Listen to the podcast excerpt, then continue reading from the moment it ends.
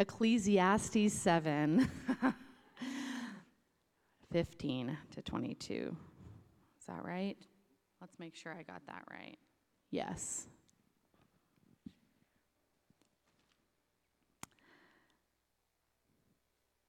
In my vain life, I have seen everything. There is a righteous man who perishes in his righteousness, and there is a wicked man who prolongs his life in his evil doing. Be not overly righteous, and do not make yourself too wise. Why should you destroy yourself? Be not overly wicked, neither be a fool. Why should you die before your time? It is good that you should take hold of this, and from that withhold not your hand, for the one who fears God shall come out from both of them. Wisdom gives strength to the wise man, more than ten rulers who are in the city. Surely there is not a righteous man on earth who does good and never sins. Do not take to heart all the things that people say, lest you hear your servant cursing you. Your heart knows that many times you yourself have cursed others. Then we'll go to Ecclesiastes 4, verses 4 to 6. Then I saw all toil and all skill and work come from a man's envy of his neighbor. This also is vanity and a striving after the wind. The fool folds his hands and eats his own flesh. Better is a handful of quietness than two hands full of toil and a striving after the wind. This is the word of the Lord.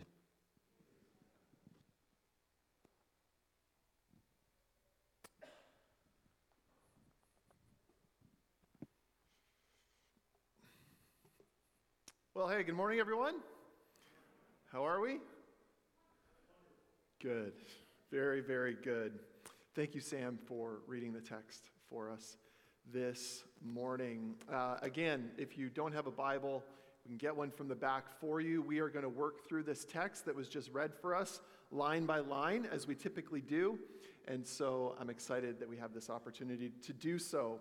Just a bit of a summary as far as where we have been and then a little bit of an introduction as far as where we are going today. We are in this series through going through the book of Ecclesiastes. We've subtitled this The Search for Meaning, as the author of Ecclesiastes is using the teaching of the preacher to pull out of us all of the places in our life that we look to for meaning and purpose. In particular, how we look to those things and don't include God in them. And without including God in them, what he says is that these things are ultimately meaningless. We talked in the first week about our aspirations. He mentions pleasure, success, and accomplishment. We then transitioned for two weeks and talked about the assets that we have in our lives. We talked about time, money, relationships, and power. And then today, we are starting to shift our focus to attitudes. Attitudes, as the author does not hold back, now challenging the internal drivers and our internal motivations for the reasons that we do things. I hope you're ready for that. If not, why don't we take a moment to quiet ourselves, invite Jesus to teach us, and then we'll jump into the text.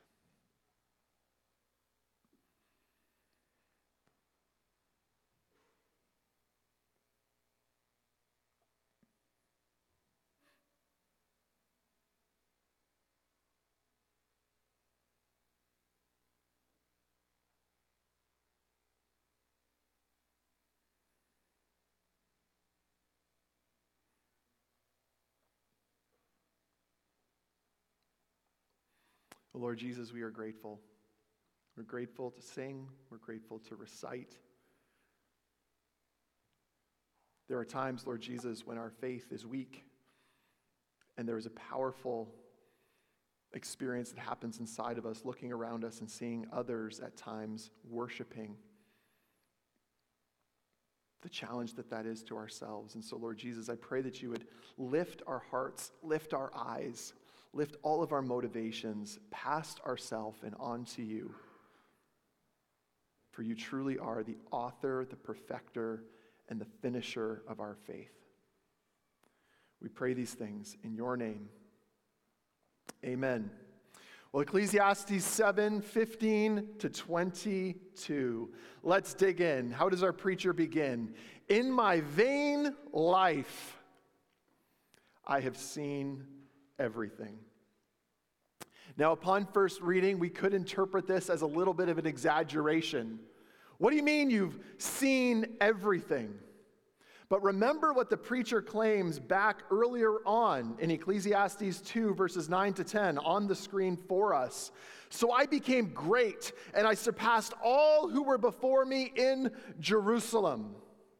Also, my wisdom remained with me, and whatever my eyes desired, I did not keep from them. I kept my heart from no pleasure, for my heart found pleasure in all of my toil, and this was my reward for all of my toil. Therefore, what this means is that if there was ever a person who could claim, I have seen everything, it is this preacher. I want you to notice, however, maybe you caught it, the way that the preacher now characterizes his very own life vain. Therefore, not only have the aspects of his life become vanity. Now he sees that life itself is vain, a chasing after the smoke, trying to make sense of the fog. Okay, but what's the next vanity? What is this first attitude? 15b. There is a righteous man who perishes in his righteousness, and there is a wicked man who prolongs his life in his evil doing. Let me read that again. There is a righteous man who perishes in his righteousness, and there is a wicked man who prolongs his life in his evil doing. Now, while it might not seem particularly apparent to us Think for a moment about the internal motivation that would come from making a statement like this. You live rightly, you pursue righteousness, okay, but there's a wicked person who prolongs his life through evil doing, not through righteousness. This is not fair. But why would you say this is not fair? It's the internal motive of religiosity. Religiosity. What is religiosity? Religiosity is believing that you should be rewarded by God for your right belief and your good behavior. Put another way, God owes me. Now, religiosity is self righteousness, and it seeps its way into our hearts when our obedience to God is motivated not in response to God's love, but as a way in our minds to earn God's love. God will love me more if I obey him. This is religiosity. And this is my story growing up in a home where my parents taught me the gospel. I misinterpreted the gospel and ran to religiosity and legalism, believing that I had this checklist of all these great things that I could do for God.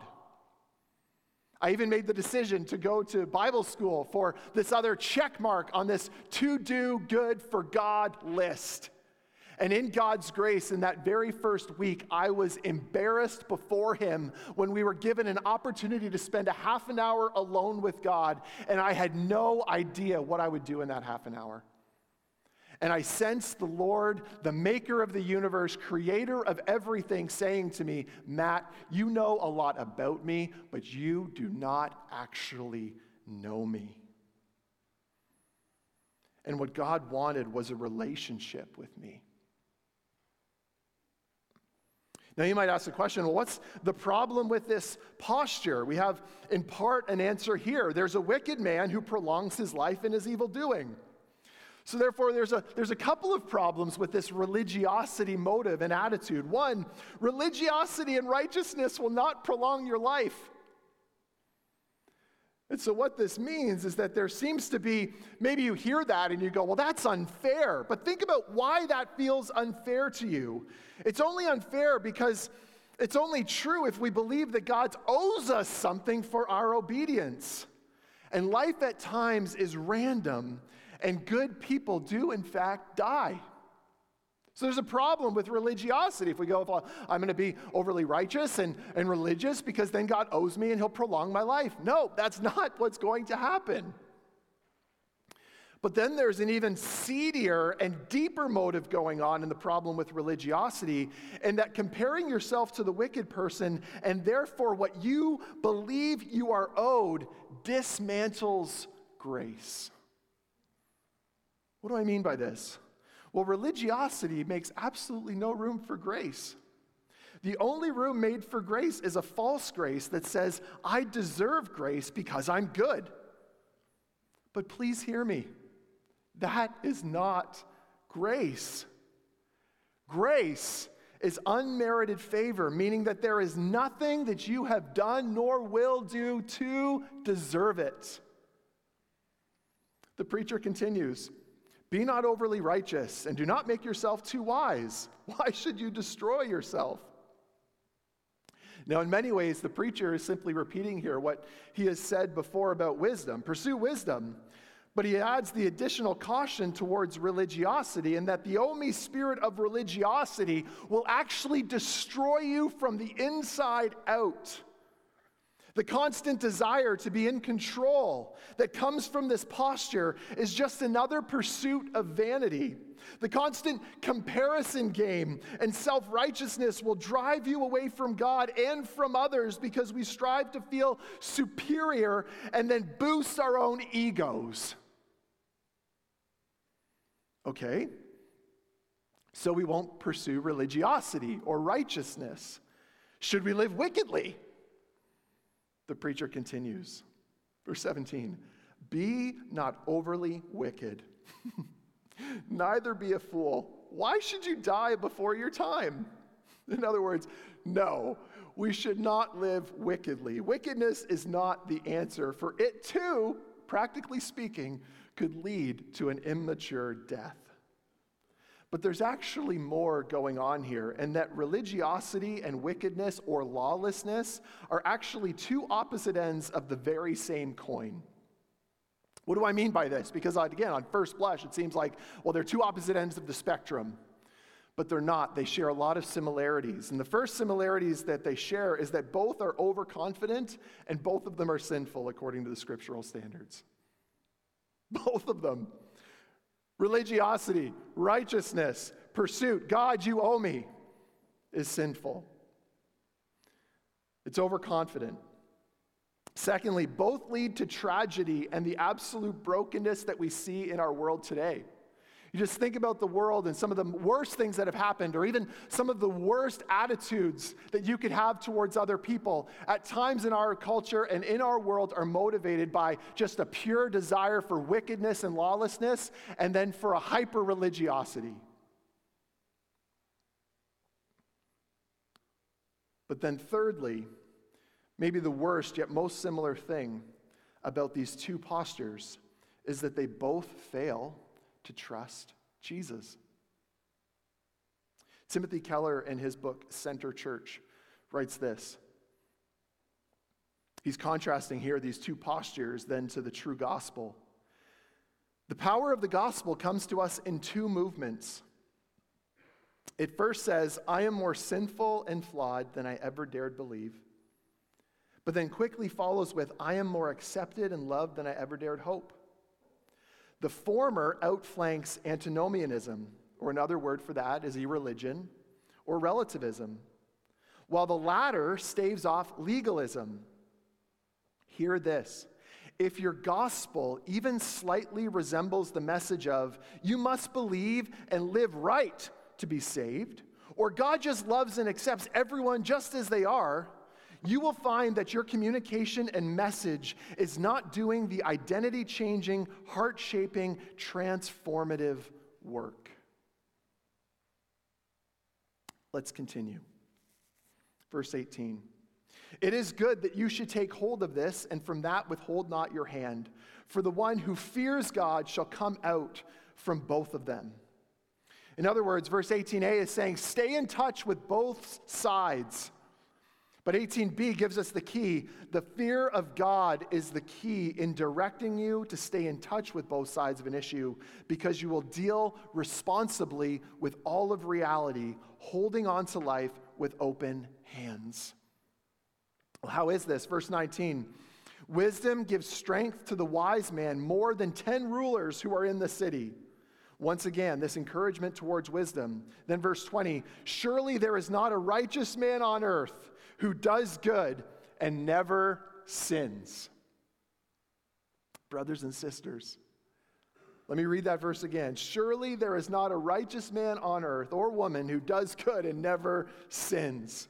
Here is the great leveler and a key to the fear of God. As much as you can tout wisdom and tout your own religiosity and righteousness, every single one of us are guilty, and therefore all of us are at the mercy of a perfect and holy God.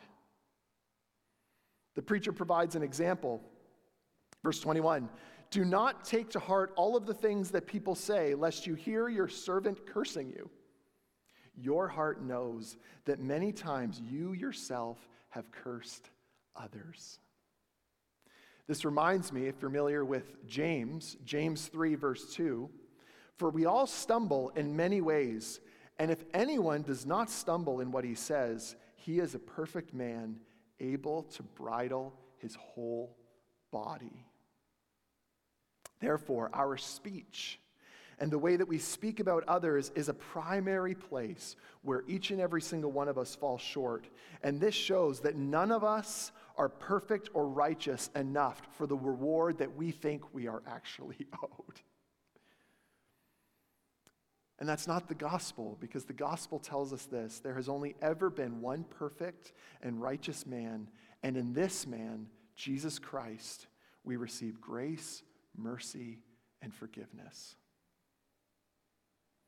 Tim Chaddick, in his book Better, which I quoted throughout this series, says this Our standing with God is not based upon how well each of us performs. Our standing with God is based on how well Jesus performed, and he performed perfectly. Ephesians 2 8 and 9. For by grace you have been saved through faith. And this is not your own doing, it is the gift of God, gift of God not a result of works so that no one may boast. Religiosity does not work the way that we want it to, and no matter how hard we try. And so the invitation is to surrender to love and then to receive God's grace.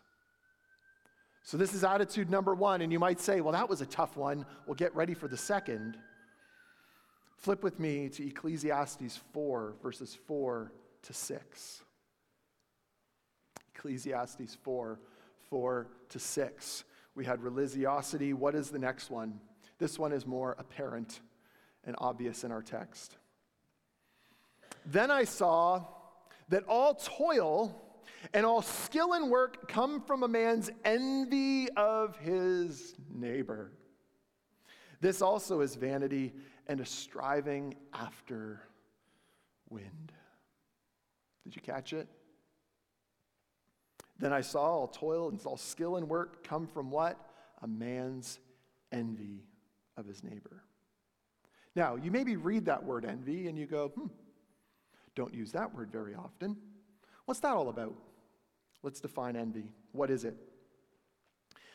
A man by the name of Jeff Bridges wrote a book called Respectable Sins. One of his chapters is on envy, this respectable sin. He writes this Envy is the painful and oftentimes resentful awareness of an advantage enjoyed by someone else. Sometimes we want that same advantage, leading to the further sin of covetousness. And sometimes we just resent the other person having something that we don't have. But we don't just envy people in general. Usually, there are two conditions that tempt us to envy. First, we tend to envy those with whom we most closely identify. Second, we tend to envy in them the areas that we value most.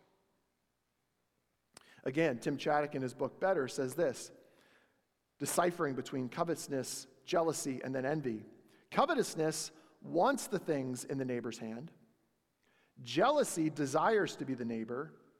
And envy wants to take away whatever it is that the neighbor has in his or her hands. Let me read that again. Covetousness wants the things in the neighbor's hand. Jealousy desires to be the neighbor. And envy wants to take away whatever it is that the neighbor has in his or her hands. Let's take some examples. Parents, envying other parents whose children are better athletes, better students, and maybe even better behaved. And you don't want your friends to experience any of those things because you don't have that. Students, you envy other students whose parents paid for a portion or all of their education. And you think that's not fair and that person should not enjoy, enjoy that benefit. If you're a single person, you envy a friend for a new relationship that they started. And ultimately, what you believe is that they don't deserve that relationship.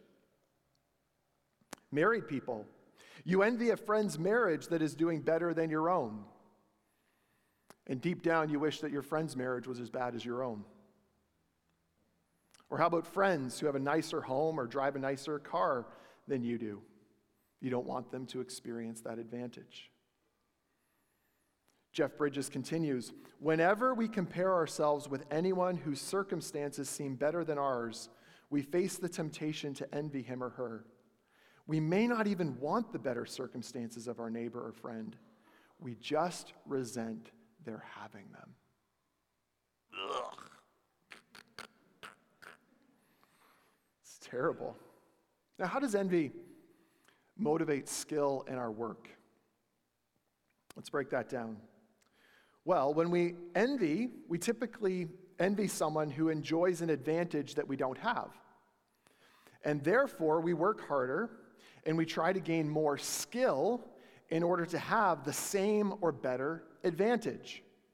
We envy when we want recognition and therefore, what we do is we work harder and gain more skill to try and gain increased recognition. Thirdly, we envy when there are enough similarities in our lives to someone else that the differences tend to strike us in the face. And therefore, what we do is we work harder and gain more skill to decrease those differences. Now, you might say, well, what's so wrong with envy? Because from an economic and competitive perspective, could it be seen as a good end?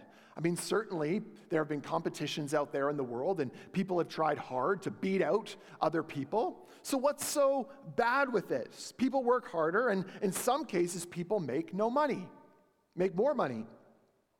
Well, the answer, if you're not a follower of Jesus, yes, totally possible. And if you are a follower of Jesus, there are times where it's good to have some healthy competition, but beware of envy in the human heart. And as we'll explore in a minute, envy will actually lead to a slow death. But if you are a follower of Jesus, we have to take this seriously because envy is listed amongst the vile sins that Paul catalogs in Romans 1, verse 29, and then also in Galatians 5, verse 21. It's probably why this Jeff Bridges wrote a book on respectable sins, one chapter being on envy. Well, why is it listed amongst these lists? I mean, is Paul just a downer? Why is it listed? One, when you envy another person, what happens is that we stop seeing that other person as God's creation, as a person made in his image, and instead we say that you're a rival. And you treat a rival much different than you treat somebody made in the image of God. Secondly, it reveals a desire in ourselves to prove ourselves through efforts and abilities, and therefore becomes a tool to measure our own worth. Envy can also be interlinked with religiosity, what I talked about just a moment ago.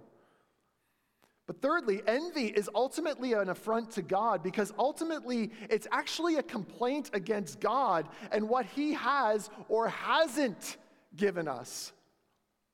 Fourthly, envy turns God into the enemy because He fails to solve our problems and give us what we want.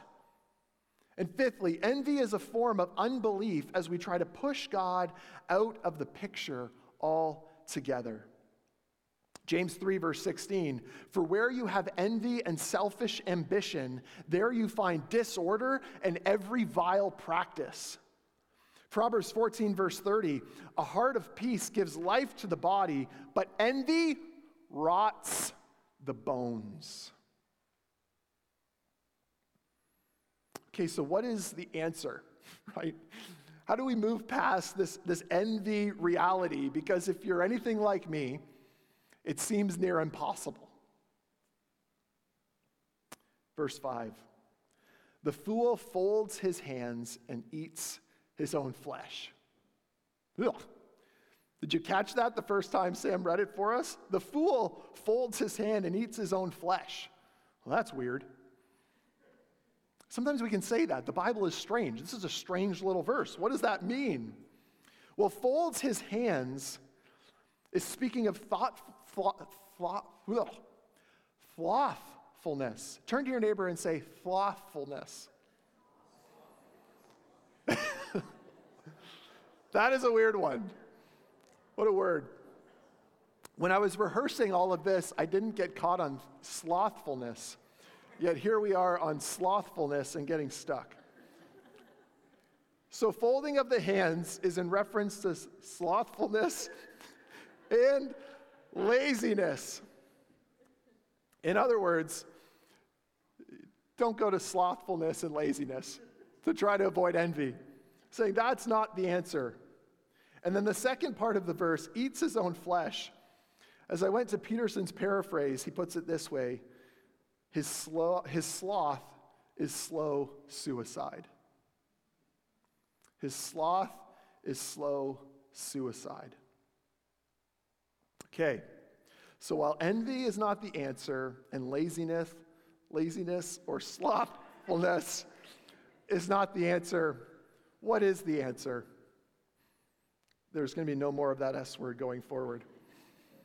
Better is a handful of quietness than two hands full of toil and a striving after the wind. Another strange verse. What do you mean? Well, rather than having two hands full of toil, have one hand full of toil and the other hand full of peace and quietness. Well, how do we do that? How do we develop this type of posture? Firstly, we confess our envy. We confess our envy.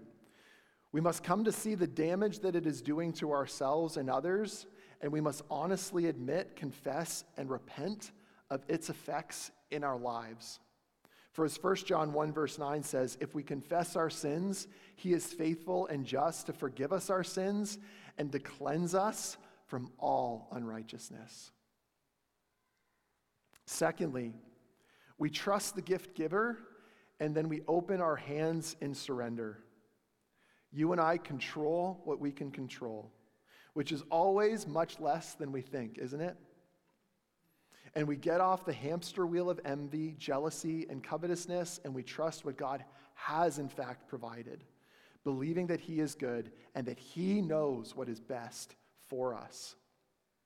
Just a question to reflect on. How would you live over the next 24 hours if you actually believed in your head and in your heart that you had everything that you needed? How would that change your posture? Thirdly, we return to Christ time and time again. He never leaves us. But sometimes there is this posture of our hearts where we return to Him time and time again. I love this paraphrase of Thomas Keating. If your mind gets distracted a thousand times in 10 minutes of silent prayer, it's a thousand opportunities to come back to the loving presence of Jesus. And so we come back time and time again. And then, fourthly, praise God, we can rely on the Holy Spirit. And what the Holy Spirit does is He gives us new power, desires, and strength to say no to sin and instead say yes to Christ. Well, if that's not enough, here are three spiritual practices to experience God's grace and to also nurture surrender. Because at times it's not enough to know it, we also have to practice it. And one of these practices, our missional community has been looking at this over the last month, is the spiritual practice of Sabbath, of work six, and rest for one. To stop, rest, delight, and to worship. You know, some of us need to be told, work six. Others of us need to be told, stop and rest for one. But as I would assume, most of us are in that second category stop, rest, delight, worship. Secondly, generosity. Give your stuff away and allow it to have no hold on you. Give it away before it has an opportunity to tempt you into something that you believe that you need to keep up with the person next door, or the person who works across from you, or the student that's a couple doors down. Thirdly, I didn't know, I don't know if you knew that this was a spiritual practice, but you can read um, Celebration of the Disciplines by Foster. I think it's Foster. No, it's not Foster. Who is it? It is Foster. Way to go, everyone. You're all probably very good at this then. But his final chapter is the spiritual practice of celebration.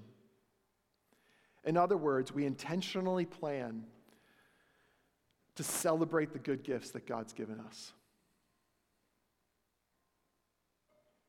Augustine of Hippo, this is a while ago, everybody, but he said this The Christian should be an alleluia from head to foot. The Christian should be an alleluia from head to foot. And so, what that means is that we celebrate and we recreate and we thank God for the good gifts that He has given. How would we live over the next 24 hours if we truly believed that God had given us everything that we needed? Stop, rest, delight, and worship.